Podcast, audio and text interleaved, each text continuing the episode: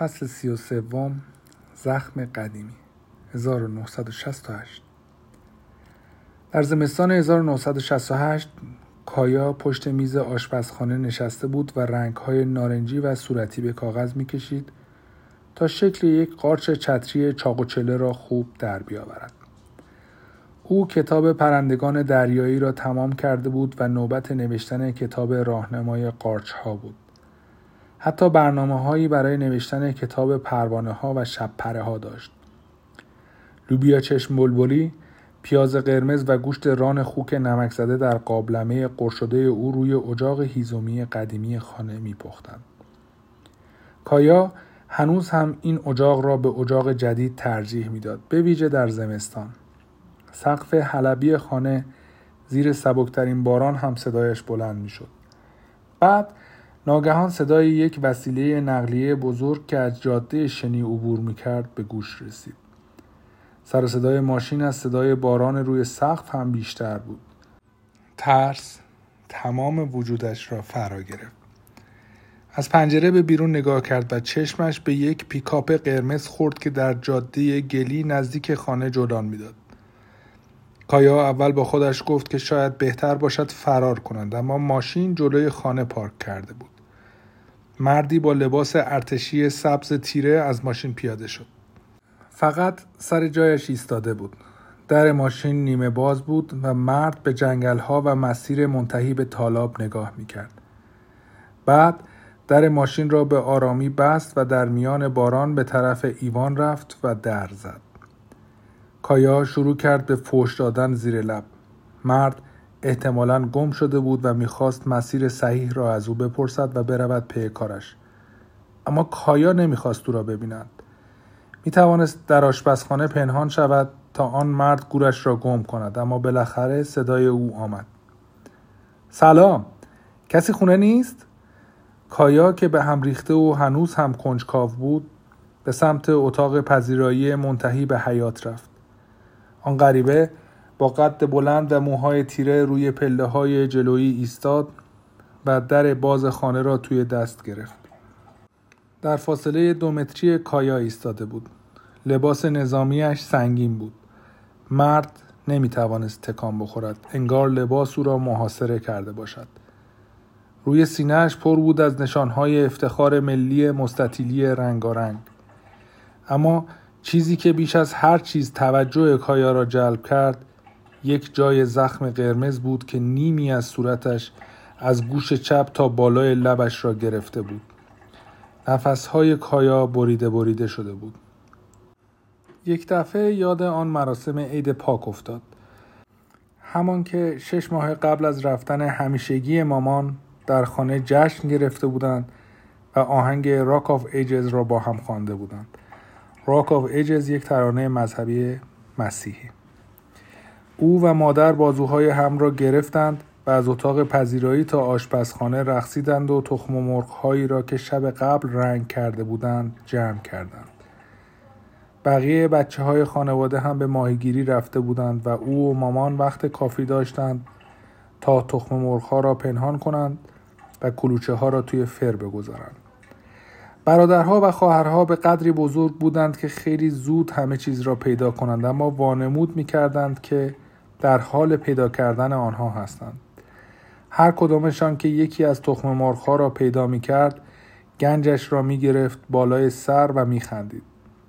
تا پدر از حال آمد به آشپزخانه، کایا و مامان با سبد تخم مرغ و شکلات‌هایی که از فروشگاه کریس فایبندام خریده بودند، از آشپزخانه بیرون آمدند. پدر کلاه عید پاک کایا را از سرش درآورد و آن را پرت کرد و با فریاد به مامان گفت: پول این چیز میزای گرون رو از کجا کف رفتی؟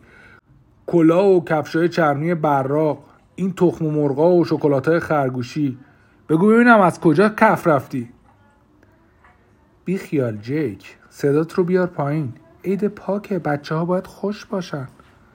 بعد زد به پشت مامان و گفت: تو میری بیرون خودفروشی میکنی، اینه که من میگم اینطوری پول در میاری؟ یالا حرف بزن. بعد بازوی مامان را گرفت و دستش را پیچاند. چشمهای مامان از حدقه بیرون زده و ثابت بودند. تکان نمی‌خوردند، اما باز باز مانده بودند. تخم مرغ‌ها از سبد افتادند و نقش زمین شدند. زحمتشان برای طراحی تخم مرغ‌ها در یک لحظه از بین رفت. کایا با جیغ و گریه به بابا گفت: بابا خواهش میکنم بس کن. بابا دستش را بلند و یک سیلی روانه صورتش کرد. خفه شو بچه گریه این نقنقو. اون لباس مسخره و کفشا رو در بیار. لباسای هرزگی رو. کایا که دست گذاشته بود روی صورتش افتاد دنبال تخم مرغ‌هایی که مادرش با دست آنها را رنگ کرده بود. پدر این بار یک سیخ از گوشه اتاق برداشت و به طرف مادر رفت. با تو هم زنی که این پولا را از کجا کش رفتی؟ کایا با عجز جیغ کشید و دست بابا را گرفت. همان دستی که داشت با آن سیخ را میکوبید به سینه مامان. خون پارچه گلدار پیراهن مامان را کرده بود پارچه خالخال قرمز. یک دفعه هیکل بزرگ بابا نقش زمین شد. کایا سرش را بالا آورد. جودی بود که از پشت به بابا حمله کرد و بعد خودش را بین مامان و بابا انداخت و با صدای بلند به مامان و کایا گفت که فرار کنند. آنها هم فرار کردند.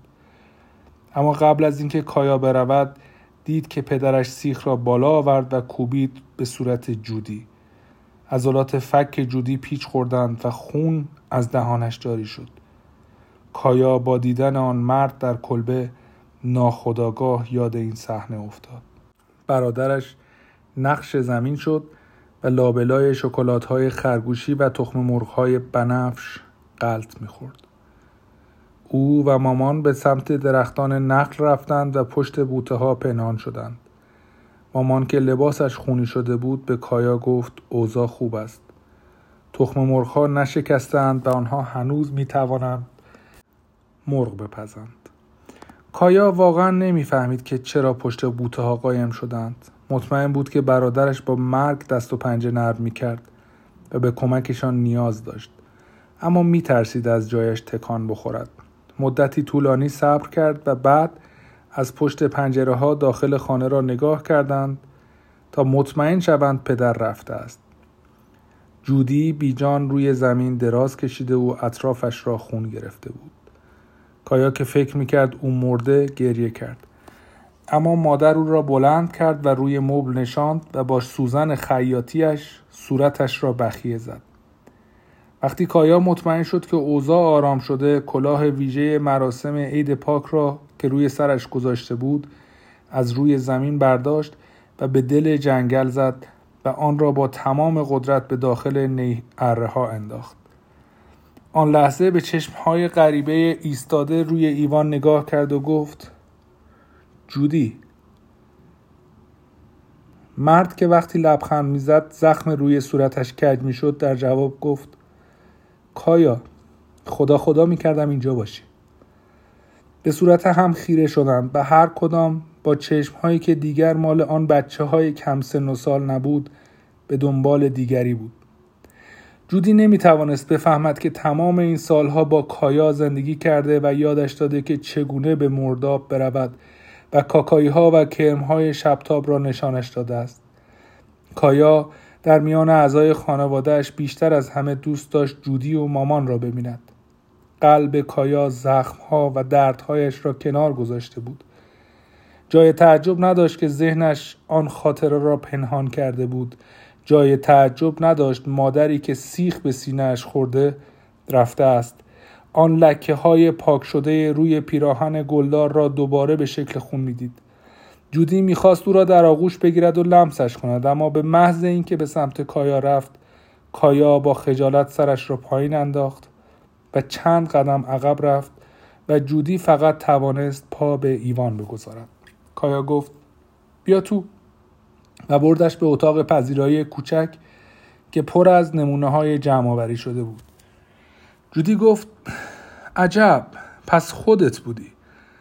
راستش کایا من کتابت رو دیدم و شک داشتم که خودتی یا نه، اما الان که این چیزا رو میبینم مطمئن شدم که کتاب خودت بوده. اینا محشرن. به وسایل جدید خانه هم نگاهی انداخت و بعد رفت سراغ اتاق خوابها. قصد فضولی نداشت، فقط میخواست آن روزها را تجسم کند. کایا نمیدانست جودی برای یک دیدار چند ساعته آمده یا میخواهد برای همیشه کنارش بماند. بعد از این همه سال چه میخواست؟ از او پرسید. چای میخوری یا قهوه؟ قهوه عالیه، ممنونم.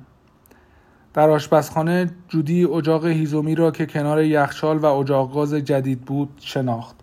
بعد دستش را کشید روی میز قدیمی آشپزخانه که کایا همانطوری نگهش داشته بود، با همان رنگ پوست شده کهنه. کایا قهوه ها را توی فنجان ریخت و پشت میز نشستند. پس تو سرباز شدی؟ دو تا مأموریت رفتم ویتنام، تا چند ماه دیگه هم توی ارتشم. اونا خیلی با هم خوب رفتار میکنن، حتی پول دانشگاه هم رو هم دادن. مهندسی مکانیک دانشگاه جورجیا تک. حداقل کاری که میتونم بکنم اینه که مدتی توی ارتش باشم. جورجیا فاصله زیادی با کلبه نداشت و او میتوانست زودتر از این حرفا به کایا سر بزند، اما هرچه بود او تازه آن لحظه آمده بود. همتون رفتین، بابا هم بعد از شما یکم موندم و اونم رفت. نمیدونم کجا، حتی نمیدونم الان زنده است یا نه. این همه سال تو تنهایی اینجا زندگی کردی؟ آره. کایا، من نباید تو رو با اون هیولا تنها میذاشتم. سالها واسه این موضوع درد کشیدم و احساس نکبتی داشتم. من بزدل بودم، یه احمق ترسو. این مدال‌های لعنتی چیزی رو ثابت نمی‌کنن. یه دختر کوچولو رو رها کردم تا یه با یه مردک دیوونه توی مرداب زندگی کنه. هرگز ازت توقع ندارم که من رو ببخشی. جودی، عیبی نداره. تو خودت هم بچه بودی، مگه چی کار میتونستی بکنی؟ حداقل میتونستم بزرگتر که شدم برگردم. اولش توی کوچه پس کوچه های آتلانتا فقط سعی میکردم روزامو شب بکنم. زهرخندی کرد و ادامه داد. فقط هفتاد و پنج سنت توی جیبم داشتم. تازه اون رو هم از بابا دزدیده بودم. علیرغم این که میدونستم اینطوری ممکنه به تو فشار بیاره. قبل از اینکه برم ارتش مشغول کارهای عجیب و غریبی بودم. بعد از دوران آموزشی بلافاصله جنگ شد. وقتی هم که به کشور برگشتم زمان زیادی گذشته بود و با خودم گفتم که دیگه بعیده توی مرداب مونده باشی و حتما خودت هم فرار کردی. واسه اینه که حتی یه نامه هم برات ننوشتم. تصمیم گرفتم خودم رو تنبیه کنم و دوباره برگردم جنگ. حقم بود، چون تو رو ول کرده بودم. همین چند ماه پیشم که از دانشگاه فارغ التحصیل شدم کتابت رو توی یه مغازه دیدم. کاترین دانیل کلارک. اون موقع هم قلبم شکست و هم قند توی دلم آب شد. باید هر طور بود پیدات میکردم. با خودم گفتم بهتر از همین کلبه شروع کنم و ردت رو بگیرم. خب حالا هم اینجاییم. کایا برای اولین بار لبخند روی لبهایش آمد. چشمهای جودی مثل قبل بودند. صورت آدم معمولاً به زندگی باج می‌دهد، اما چشم‌ها پنجره‌ای هستند به همان چهره جوانی و کایا می‌توانست همان جودی را توی چشم‌هایش ببیند. جودی، خیلی متاسفم که این همه مدت نگرانم بودی. من حتی یک بار هم تو رو سرزنش نکردم. ما قربانی بودیم، نه مقصر. جودی لبخند زد و گفت کایا، ازت ممنونم. اشک از چشمهایش جاری شده بود و هر دو در همین لحظه روی از هم برگرداندند. کایا کمی مکث کرد، بعد گفت باورش یکم سخته، اما یه مدت کوتاه رفتار بابا کلی خوب شده بود. کمتر مشروب میخورد، بهم یاد داد چطوری ماهی بگیرم و بارها با قایق رفتیم به مرداب و تو ساحل کلی گشتیم. اما دوباره بعدش مثل همیشه سراغ کارهای قبلیش رفت و یه روز هم اصلا رفت و دیگه برنگشت و من رو به حال خودم رها کرد. جودی سرش را به نشانه تایید پایین آورد و گفت آره، منم اون روی بابا رو چند بار دیده بودم، اما نهایتاً برمیگشت به مشروب خوری. یه بار بهم گفت که تمومش به خاطر جنگه. من خودم هم توی جنگ بودم و چیزایی دیدم که ممکنه یه مرد رو به جنون بکشونه، اما اون که نباید سر زن و بچهش خالی میکرد. از مامان و بقیه خبر نداری؟ میدونی کجا هستن؟ هیچی از مرف و مندی و میسی نمیدونم. حتی اگه توی خیابونم از کنارشون رد شده باشم نشناختمشون. اما الان دیگه فکر کنم هر کدوم با باد یه جای رفتن. اما مامان، راستش این هم یه دلیل دیگه بود که خواستم پیدات کنن. از مامان یه خبرایی دارم واسد.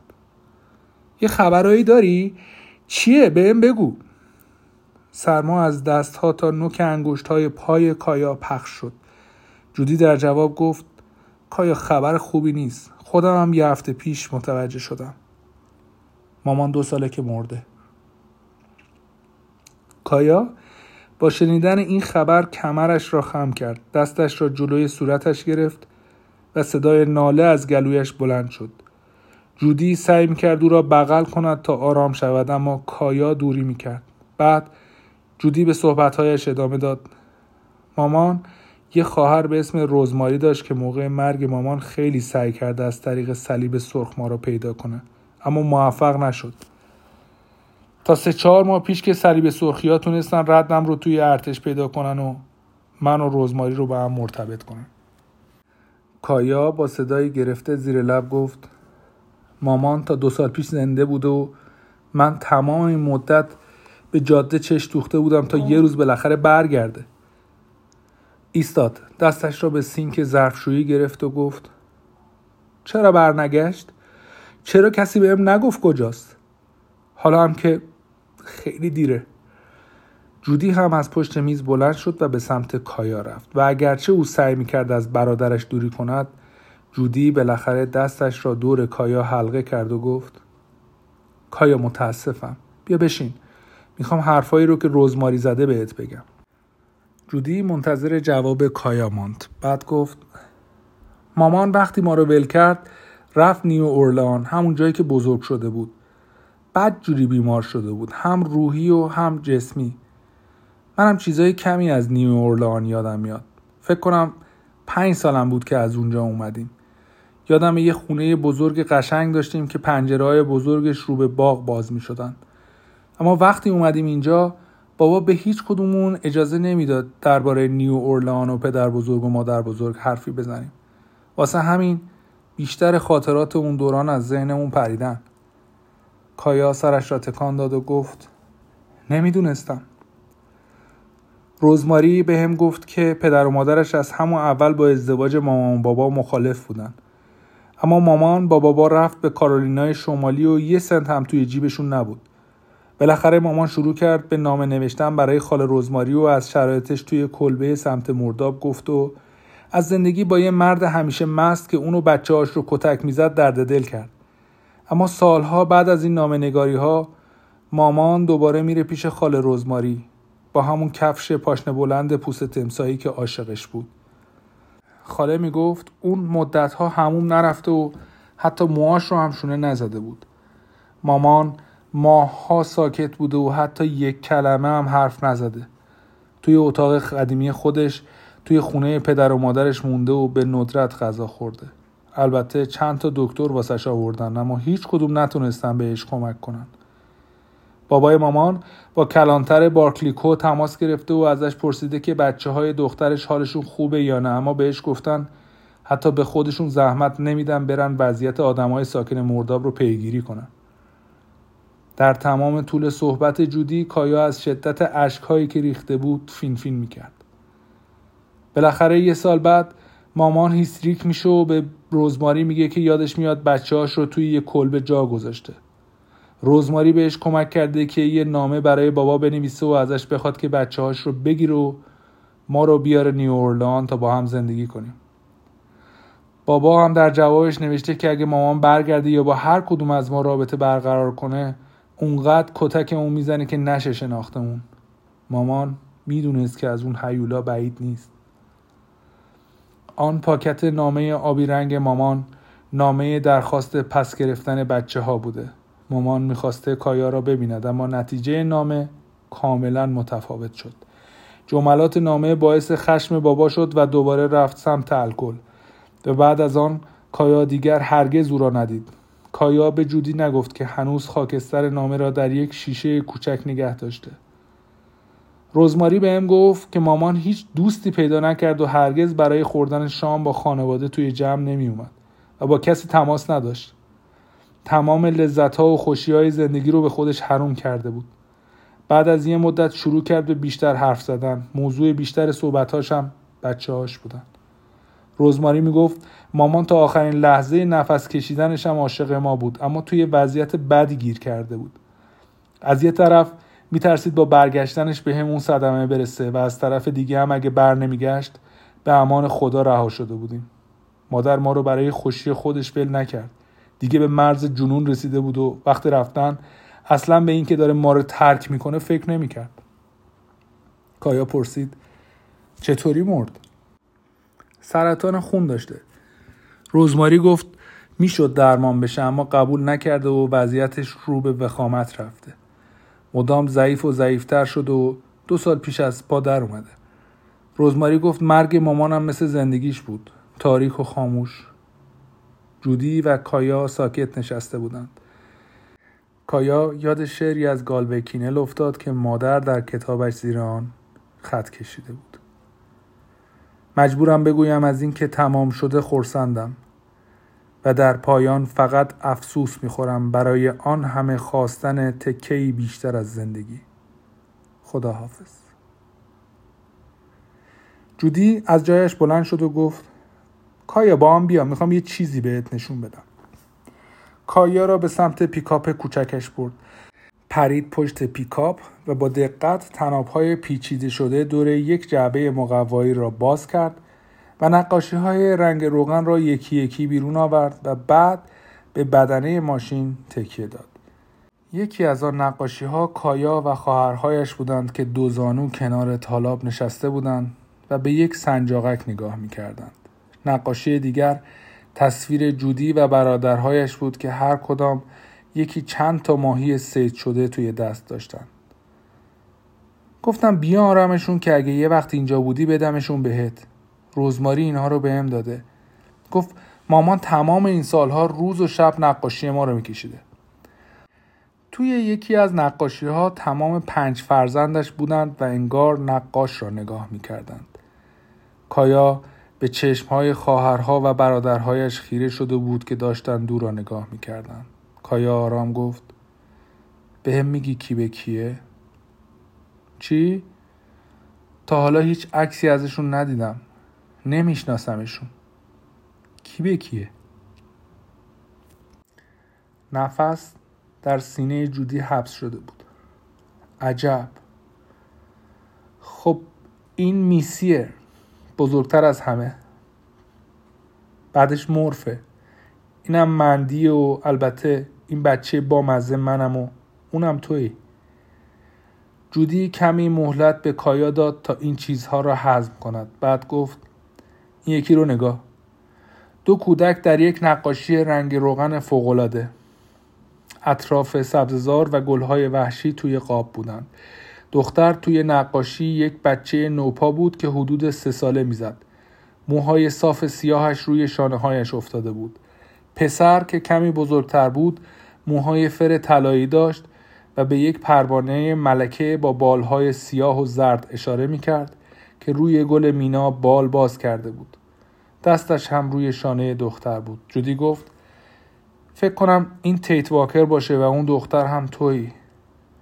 گمونم درست میگی، خیلی شبیه اونه. چرا مامان تیت رو نقاشی کرده؟ تیت گاهی می اومد اینجا و با هم میرفتیم ماهیگیری. همیشه بهت حشره و اینجور چیزا نشون میداد. چرا چیزی یادم نمیاد؟ آخه خیلی بچه بودی. یه روز تیت با قایقش اومد سمت تالاب. بابا هم بطری دستش بود و حسابی مست کرده بود. تو هم به آب زده بودی و بابا قرار بود مراقبت باشه. ولی اون دیوونه یه دفعه بدون هیچ دلیلی بازوت رو گرفت و سرت رو به شدت تکون داد. بعد توی لجن پرت شدی و اونم شروع کرد به خندیدن. همون موقع تیت از قایقش بیرون پرید و بدو بدو به سمتت اومد.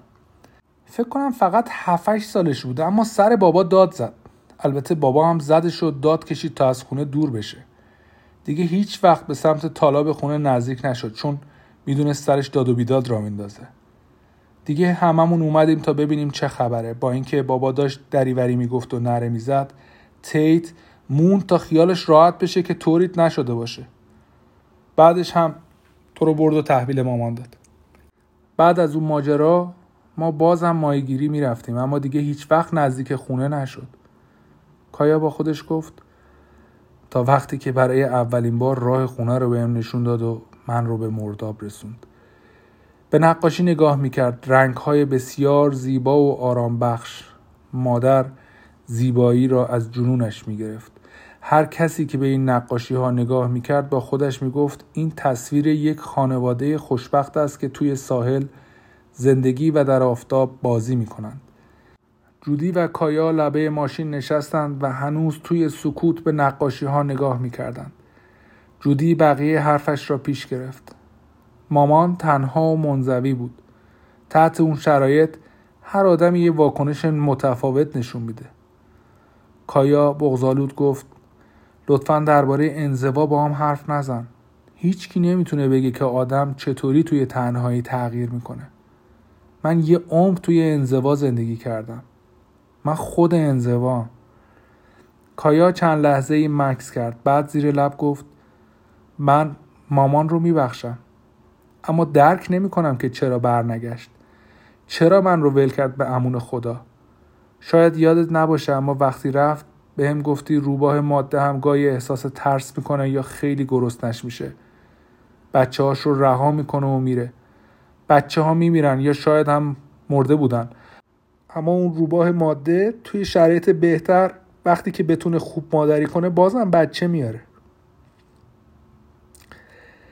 من درباره این موضوع خیلی کتاب و مجله خوندم.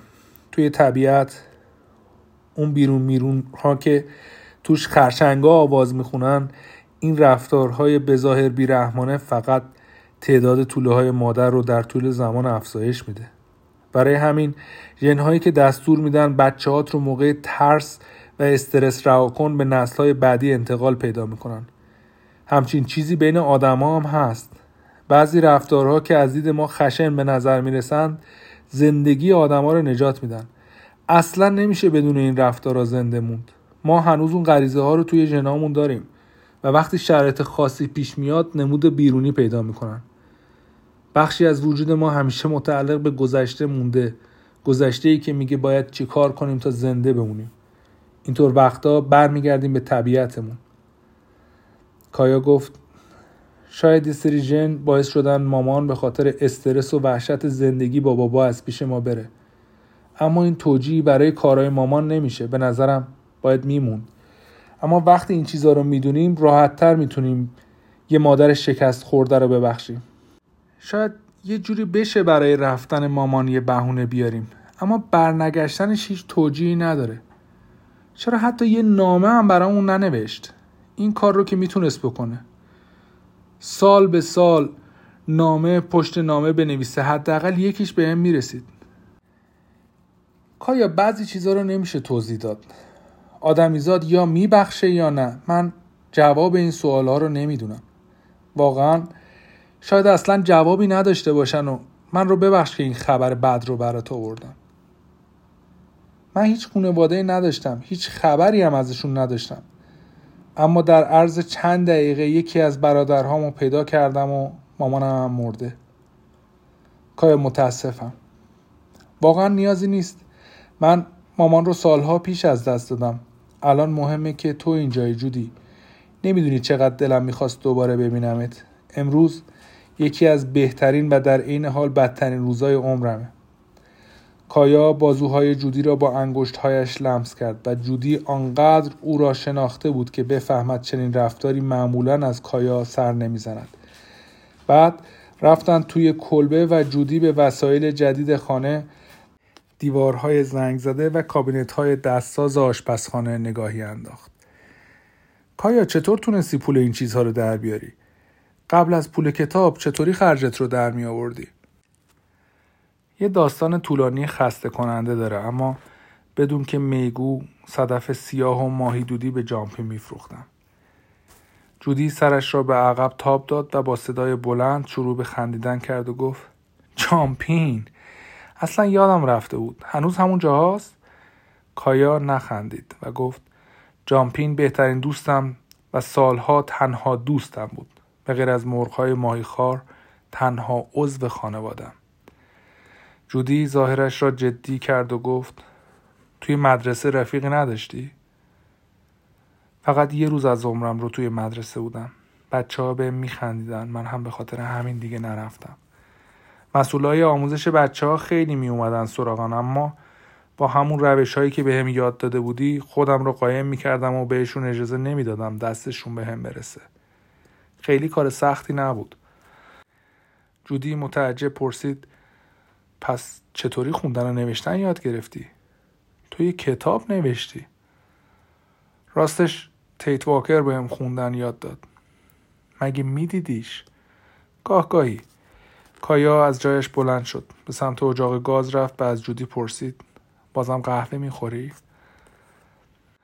جودی تنهایی معلق تمام این سالهای خواهرش در آشپزخانه را حس کرد.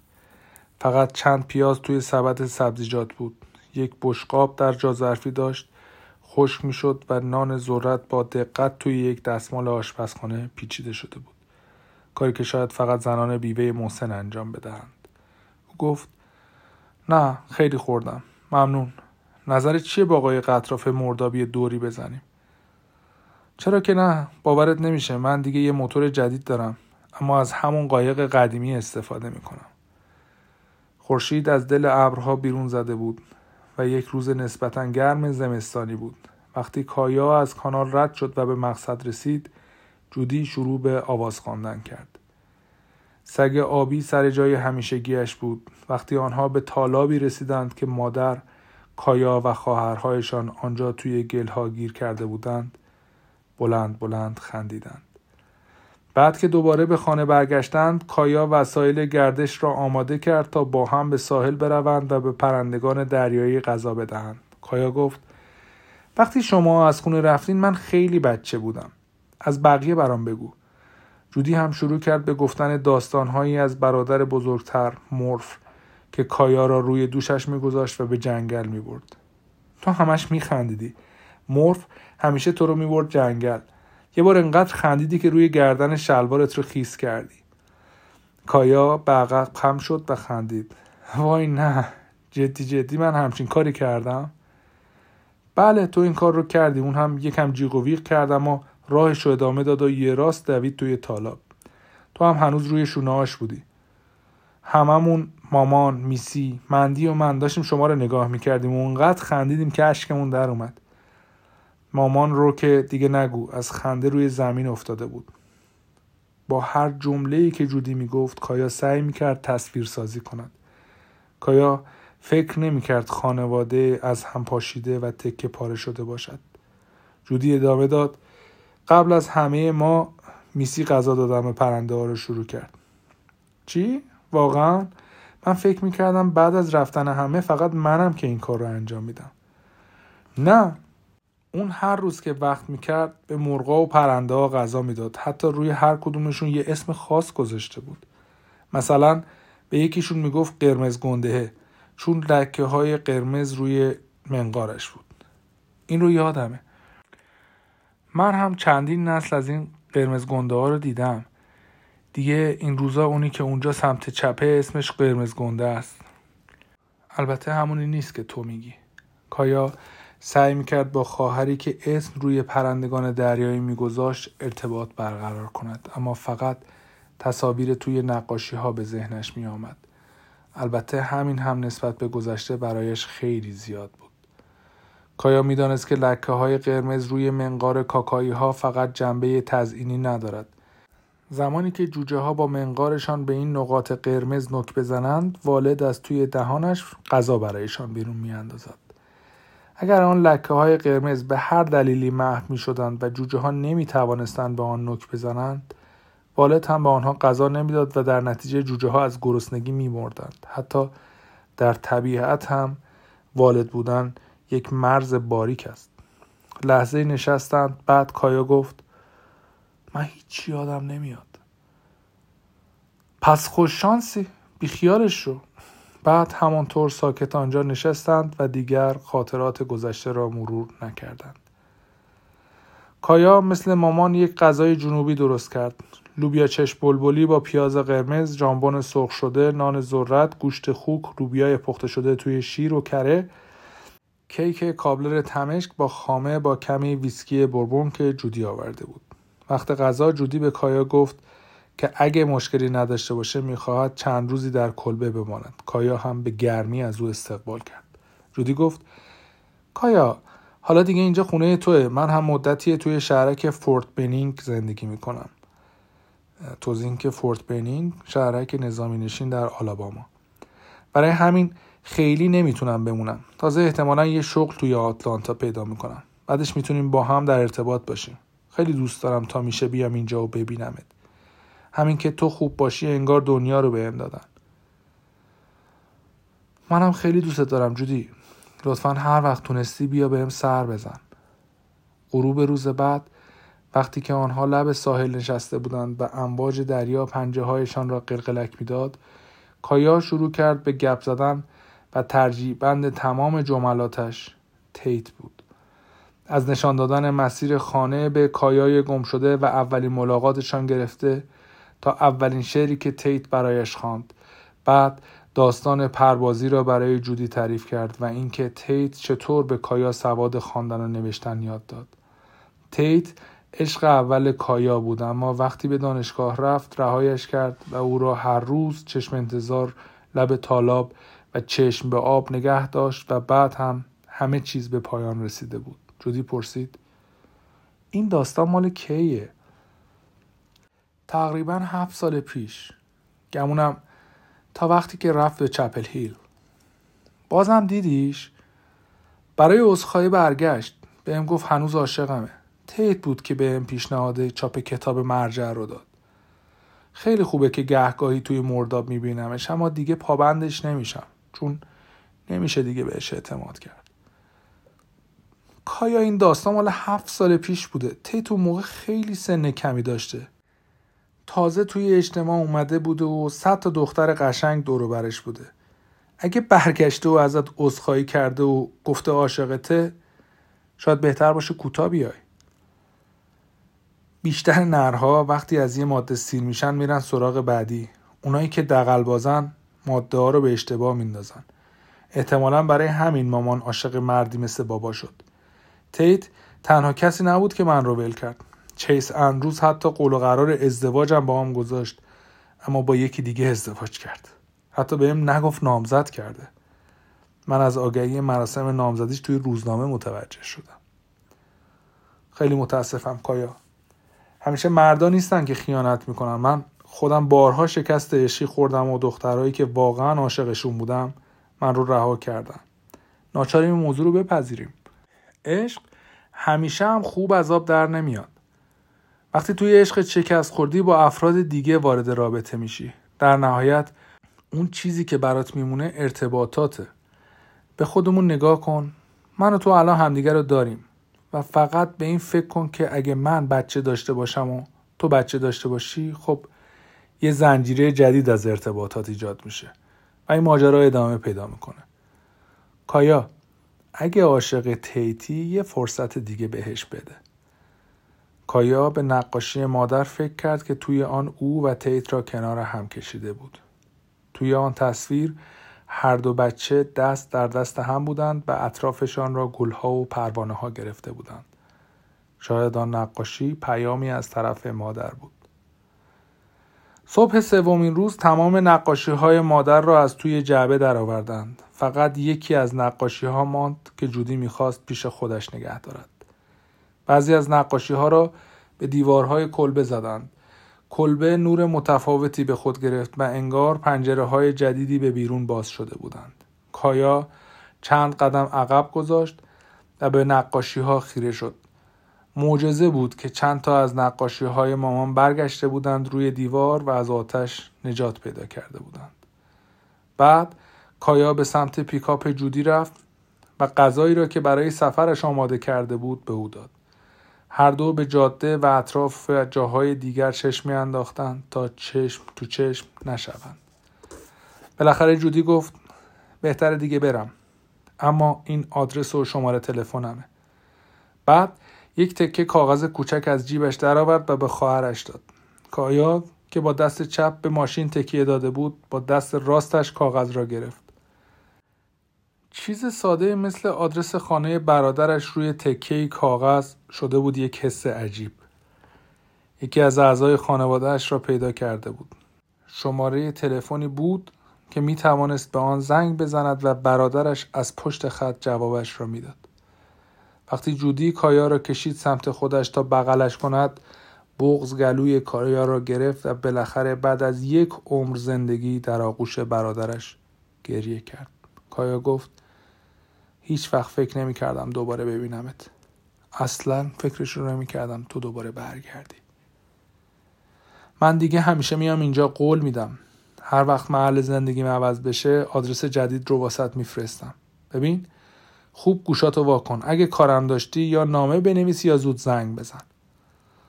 باشه، هر وقت هم که تونستی بیا اینجا بهم سر بزن. کایا برو تیت رو پیدا کن، اون مرد خوبیه. جودی تا پایان مسیر منتهی به خانه از توی ماشین برای کایا دست تکان داد و او هم همزمان میخندید و گریه میکرد. وقتی هم که ماشین افتاد توی مسیر اصلی، کایا میتوانست ماشین قرمز را از لابلای درختان ببیند، از همان جایی که یک بار شال سفید را دیده بود که دور میشد. برادرش دستهای بلندش را تا آخرین لحظه که برود برایش تکان داد.